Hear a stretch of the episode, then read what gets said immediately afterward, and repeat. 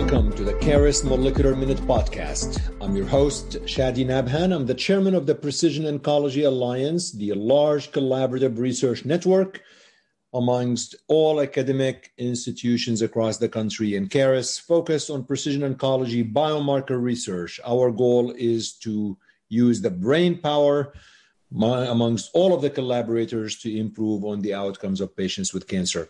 We continue our series of um, updating you on the most important clinically relevant information that was presented at the last virtual American Society of Clinical Oncology meeting uh, across various specialties. And today I have the pleasure of hosting Dr. Elizabeth Heath to update us on uh, really the top four to five abstracts in GU oncology that were presented at the ASCO 2021 meeting. Dr. Heath will introduce herself once we go on the air, but you probably know that she is an amazing clinician and researcher in GU oncology. She's a professor of medicine at uh, uh, Wayne State University and at Karmanos. She's an associate director of translational sciences. She has many roles that she will tell us about. But most important role is a researcher, a scientist, and a clinician who is patient centric and cares about improving the lives of patients with GU cancers. So thank you for tuning in to the Caris Molecular Minute podcast. Don't forget to subscribe to the podcast, to rate the podcast, and to write a brief review. Refer your friends and colleagues to the podcast. And without further ado, Dr. Elizabeth Heath on the Caris Molecular Minute podcast.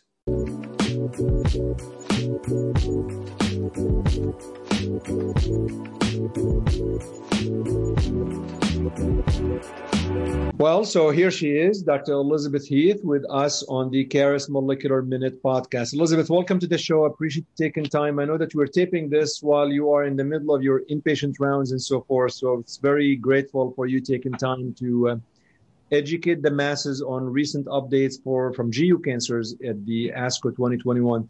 But just a little bit about you. Tell uh, listeners uh, who you are, what you do, and what got you into GU oncology. Thanks so much, Chadi. I always enjoy talking to you, and I appreciate uh, just any opportunity to talk about uh, important updates. Um, so, as you know, I am a medical oncologist uh, hanging out here in Detroit, Michigan at the Karmanos Cancer Institute. I've been here 18 years, and honestly, every day is a joy to be here uh, because we know what we're doing matters for our community. So when we have partners like you guys at Caris, it's it's really makes that job a lot easier. And by the way, for listeners who realize my email notifications, I would like to have a disclaimer. I really tried to shut down the notifications. I even shut down my Outlook and everything. And it is very clear that I am not tech savvy because the notifications still are coming out. All right. So, Elizabeth, you're charged by telling us at least, I'm sure there are a lot of data from the ASCO 2021 meeting. But what we're asking, maybe the top three to five abstracts that you feel have some clinical relevance for community oncologists out there, for fellows, or something have more clinical applicability. So let's start with number one. Well, I think number one is one of the plenary sessions. You know, ASCO this year was very good to the GU community. Uh, and I would say the uh, report from the Vision study, I think, is something that everyone was looking forward to. Whether you're a patient or a community organization or a physician or provider, PSMA, not just testing, but treatment, has been top of mind, I think, for the last two years. For sure, the last year, everybody's just anxiously awaiting the results. And it was reported. And I think that uh, uh, Dr. Morris, Mike Morris, did a great job um, in sort of reviewing what's happened to that. But the general, you know, sh- the general idea is that it's a positive study, um, and there's more to come with lutetium 177 PSMA. I think it's exciting to have an actual theranostics uh, type of drug, you know, available for uh, next steps. Um, you know, since that meeting, the FDA has put that agent now on fast track. Um, so it's got a breakthrough designation, which is good. Still hard to know when we're going to get it uh, and what are the stipulations. Uh, just to refresh everyone's, you know, memory, um, the lutetium was given with standard of care. So this is not a lutetium versus something else. This is lutetium plus standard of care versus standard of care. Um, and it's important to recognize that the label, whenever we get there, might matter, and that the standard of care was not chemo. Uh, it was a novel hormone therapy or perhaps just supportive care. Um, so there is a lot of nuance to this. And of course, the paper goes into that a little bit more. But I think as a practicing GU doc, um, to be aware that this particular compound exists and that there's probably going to be some activity, you know, in the upcoming months is really important.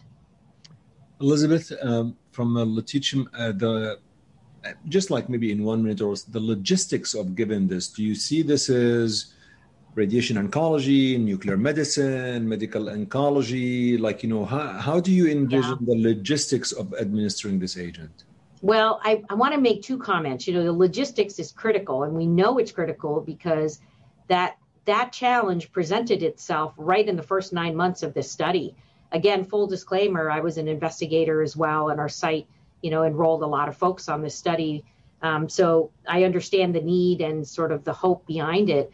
But the radiation oncologist is the person that's administering it. But to get to that and understanding that there's a standard of care component, it's it's a really a, a collaboration of sorts with medical oncology but the radiation oncologist is not working in a vacuum right? Because you're going to need all of uh, their capacity to be up to snuff. And that might mean you know all of the licensing and availability and all of the physics folks trying to make sure that you know that part is correct. It's going to be a challenge i think for most institutions. And let's not forget that that sort of lack of um, communication almost derailed the study.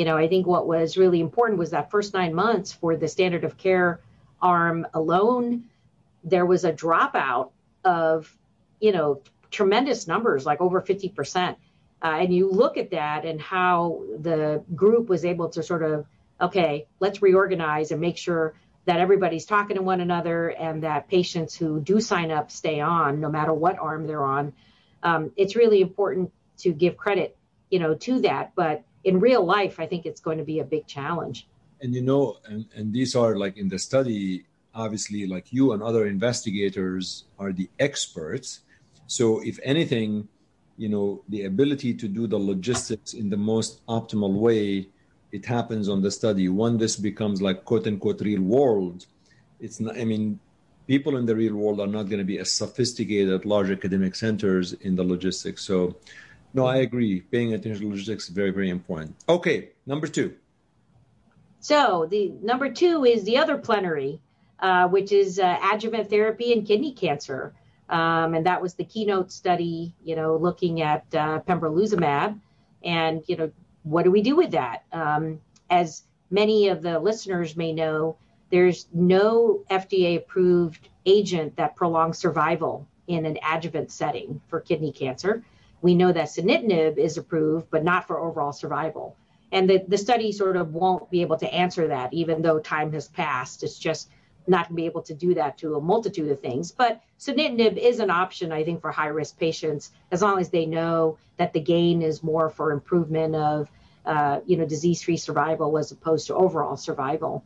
But the but the keynote uh, study, I think, adds another layer of possibilities. What I find important about that is you're going to have two camps of folks. You're going to have the ones that say, listen, this is great. Obviously even a quick first interim look at overall survival is looking promising but until that data is there i'm not going to really do this for my patients who have no cancer. I mean these are folks who've had nephrectomy. They're otherwise okay. I don't really want to do that. And then we'll have the other camps that will be like okay listen this is a high risk group. It's t3 uh, i'm really uncomfortable i know that they're fine but they need to know about it so what I think is going to happen is you just need to have a balanced discussion with your patient. Your patient should know the opportunity is there for an immunotherapy as an adjuvant treatment uh, and know the pros and the cons. But you know whether you decide to offer it or not really will depend on what you and your patient decide. I'd like to point out it's interesting to know kind of like who the patients were that enrolled in that study. So you had T2 patients with sarcomatoid features. So that that's a group that sometimes doesn't get looked at. You know, the T2s, you're like, yeah, I really want to include them, but yes, they were part of it. And then you had the sort of technically the stage four, but no evidence of disease group. So a little different than other adjuvant trials. So I think we just have to see. Um, I, it's been interesting to kind of hear the chatter, you know, around it. You're either going to be all in and say, this is a no brainer, I'm doing it, or you're going to be a little bit more cautious and want to see the final overall survival. But I think the good news for patients is that, you know, there is an opportunity. And we also recognize the endpoints are different. You know, I think as physicians, we want to see that it really benefits the person by the fact they live longer. But from a patient standpoint, maybe holding off, you know, actual uh, disease that pops up, that's very meaningful. So, like, don't poo poo that. That might be super important to the person. And it's not really all about survival. And, you know, the other thing is, I mean, you know, one of the things always intrigued me, and I'm curious uh, on your thoughts there, because there's an assumption that if you don't receive it in the adjuvant setting and you relapse, you are going to be able to get that drug, and hence getting it as adjuvantly or as time of relapse may be equally effective and you can really hold off. But I think that's a big assumption because you can never know how someone relapses, right? They could relapse with so much burden of disease, performance test declines rapidly, and they really, although you know, you know, Pembro obviously is not you know real chemotherapy, but uh, I mean that's a big assumption, isn't it? It is a big assumption. You know, I think it's safe to say in the journey of kidney cancer, you're probably going to end up on an immunotherapy more than once you're going to end up on a tyrosine kinase inhibitor, uh, VEGF, more than once, sometimes together. And what we need to do as a community is come up with different targets that potentially could tackle this. You know, we have a wealth of drugs, but they tend to act the same way. Um, so we have to sort of expand that, uh, you know, offering. I think a lot of us do molecular testing in hopes of finding something new you know, there's obviously a lot of data to look at what makes somebody have, you know, some bad prognostic indicators or, uh, you know, signs of aggressive disease, et cetera, but we don't know. And, you know, what the other challenging part is this is all data in clear cell. Right. The non-clears, that's where we all have to sit here and do more hand wringing and go, yikes, what do I do with that? You know, should we offer that? Is it the same? Obviously, lots more data this year and the last year than we've ever had in the last 10 years, which is exciting. But it's it's mostly around the same type of agent. So it'd be great for those of us in, in this space to really come up with different targets. Do you remember how long was the adjuvant? Like Pembro was given what for? Like a, a one year. One year therapy. Mm-hmm. Okay. Yeah. Oh, yeah, yeah. I mean, you basically dominated ASCO with two plenaries, huh? okay. Well, anything in non in the non-plenary that intrigued you? Well, I have to say that there's some chatter around PEACE one. Um, I think the question for men with castrate-sensitive disease and prostate cancer getting ADT and treatment intensification, you know, it's always the issue of do we then do chemotherapy followed by an AR targeting drug? Or is that just not important? Or should we just leave it alone and do chemotherapy? And I think, you know, there's some hints to show that the combination, although it has more side effects, might be something to consider, perhaps in more aggressive type of cancer. I, I would say that the, the review is mixed, and perhaps many of us are actually looking at PEACE one to figure out what to do with the radiation question. so it's trying to answer a whole bunch, but but I do think that's one trial to keep an eye on. Um, I was fascinated, and it's made me think a little bit about should I be offering another AR drug?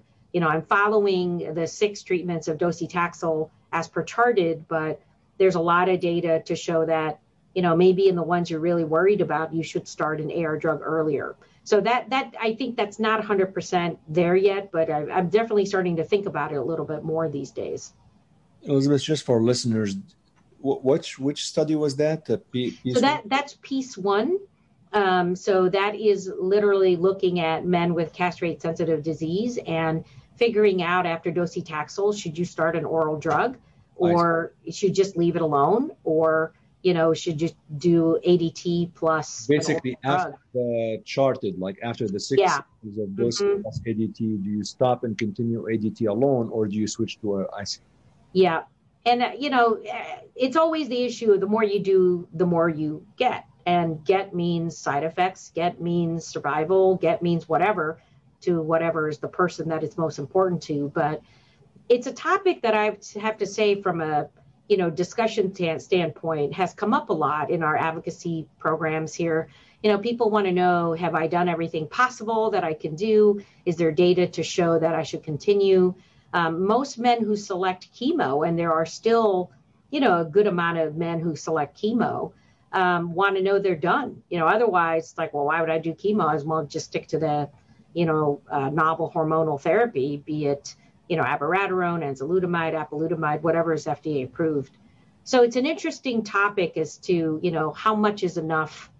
When do you stop? Or do you just continue until it declares itself and becomes resistant? It's, I always wondered actually, as we are using many of these agents early on, like whether it's CHAARTED or Abi or Enza and so on, it always made me wonder would the disease when it becomes castrate resistant become really more difficult to treat. I mean are we going to really have different clones of disease? But yeah. it's probably yeah. that selection sort of that selection pressure i think we worry is that really gearing everything towards a more nasty version you yeah. know of how it started. I i think you could find data both in in both camps um, also preclinical data to support.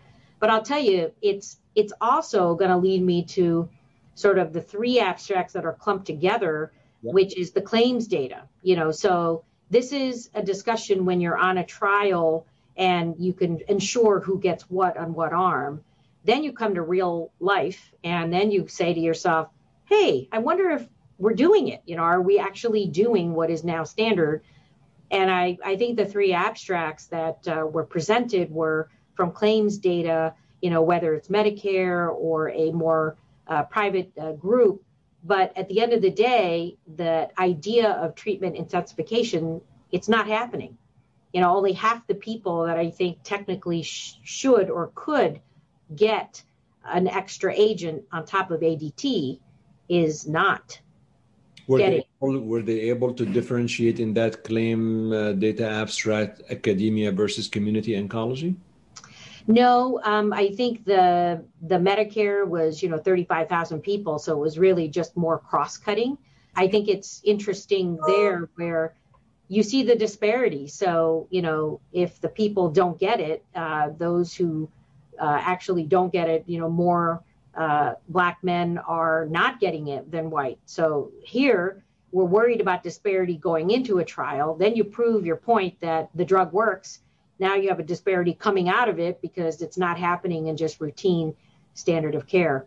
You know, we have our own internal data set as well that shows um, same concern, and maybe the prescribing patterns for oncologists and urologists are different. Um, and that is uh, certainly true, and we're investigating that a little bit more. Again, for potential for improvement of education, you know, and awareness. Uh, or if they make a decision that you know that particular patient doesn't deserve in treatment intensification there's a reason why. Um, and and that's the part we just don't know. Again these are you know large databases. They're not uh, prospective studies in the sense that you and i are used to but i think it does give some food for thought there to say we do all this great stuff and do plenaries and get all these trials up and running and here's the right answer. And then it's like uh-oh we're actually not doing the right answer. well, it shows you though, sometimes there are certain other barriers in the real world that occasionally we just don't appreciate in clinical trials. And I think that's where I've always been a big fan of pragmatic trials, where you really start to look at who are the patients and, and, and so on. Um, anything else at ASCO 2021 from GU perspective that also intrigued you? Well, I think, you know, to give a shout out to Bladder. So those of uh, folks listening. I can't leave Bladder out. I think the one, you know, one trial that there was a little bit of a um, longer term update was on the EV103. So again, enfortumab, you know, in combination with Pembro. Um, what what I think is important is that the uh, CR rate and the PR rate and you know in whom it's happening to those with liver mets and so on is is holding. So that high number that we're seeing uh, for frontline and platinum ineligible is really showing some great activity. As you and I know, that bladder landscape is changing all the time, and and we're all just scrambling to see, oh gosh, which is the right combo. But it's exciting to me that the combination is continuing to hold in its its positive outcomes, and I'm I'm keeping my eye out on on that one and that combination.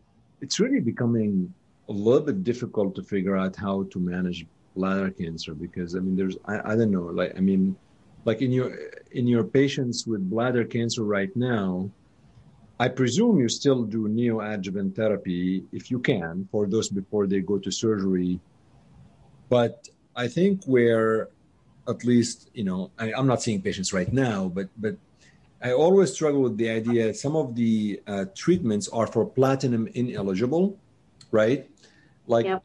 IO therapy and so forth. And in trials, there's the strict criteria of platinum ineligibility, right? You know, I believe Matt Galsky probably wrote about that long time ago. But but I don't know whether the platinum ineligibility in the real world outside of trials really people look at this criteria or it's a gestalt. Like you walk in the room like, well, I don't think he can use this platinum so I'm going to use this. Like, do you have yeah. that? Like, what are your thoughts there? Yeah, I think it's getting more formalized. So, in lieu of anything but more chemo, I think we all did the, you know, a little bit of the, oh, performance status not so good, probably can't take platinum. And then you move on. But in, I think today's world, knowing that there's immunotherapy, we're testing for FGFRs, you know, there is enfortumab vedotin, there is sacituzumab govitecan, don't forget that, that was just newly approved there's a whole bunch of different options. So I think people are paying a little bit more attention to the definition. I think there is cisplatin ineligible, and then there's just platinum ineligible. You know, we used to kind of roll our eyes, and I think I still do at times. You're like, okay, what? And a lot of it is, you know, do you feel that the patient is a carboplatin, you know, eligible patient? And then that sort of goes through that whole you know what category do you put the person in? I think people are paying attention a lot more now to gfr as opposed to creatinine. You know they're starting to realize oh well maybe i should know what the number is if it doesn't get automatically calculated you know in the electronic medical record so a lot of the sort of decision making is i think a little bit more intentional than it used to be even a few years ago because we have other options Elizabeth, this is great. I mean, this is like a quick, quick, quick ASCO uh, 2021, all what you need to know about GU oncology. And um, really grateful for your time. For um, I know that uh, being on the inpatient service is never uh, fun and uh, everything is crunched. So taking the time and uh, joining us, uh, very thankful for you, everything you do, and everything that you're contributing. Thank you so much. Thanks so much, Chadi.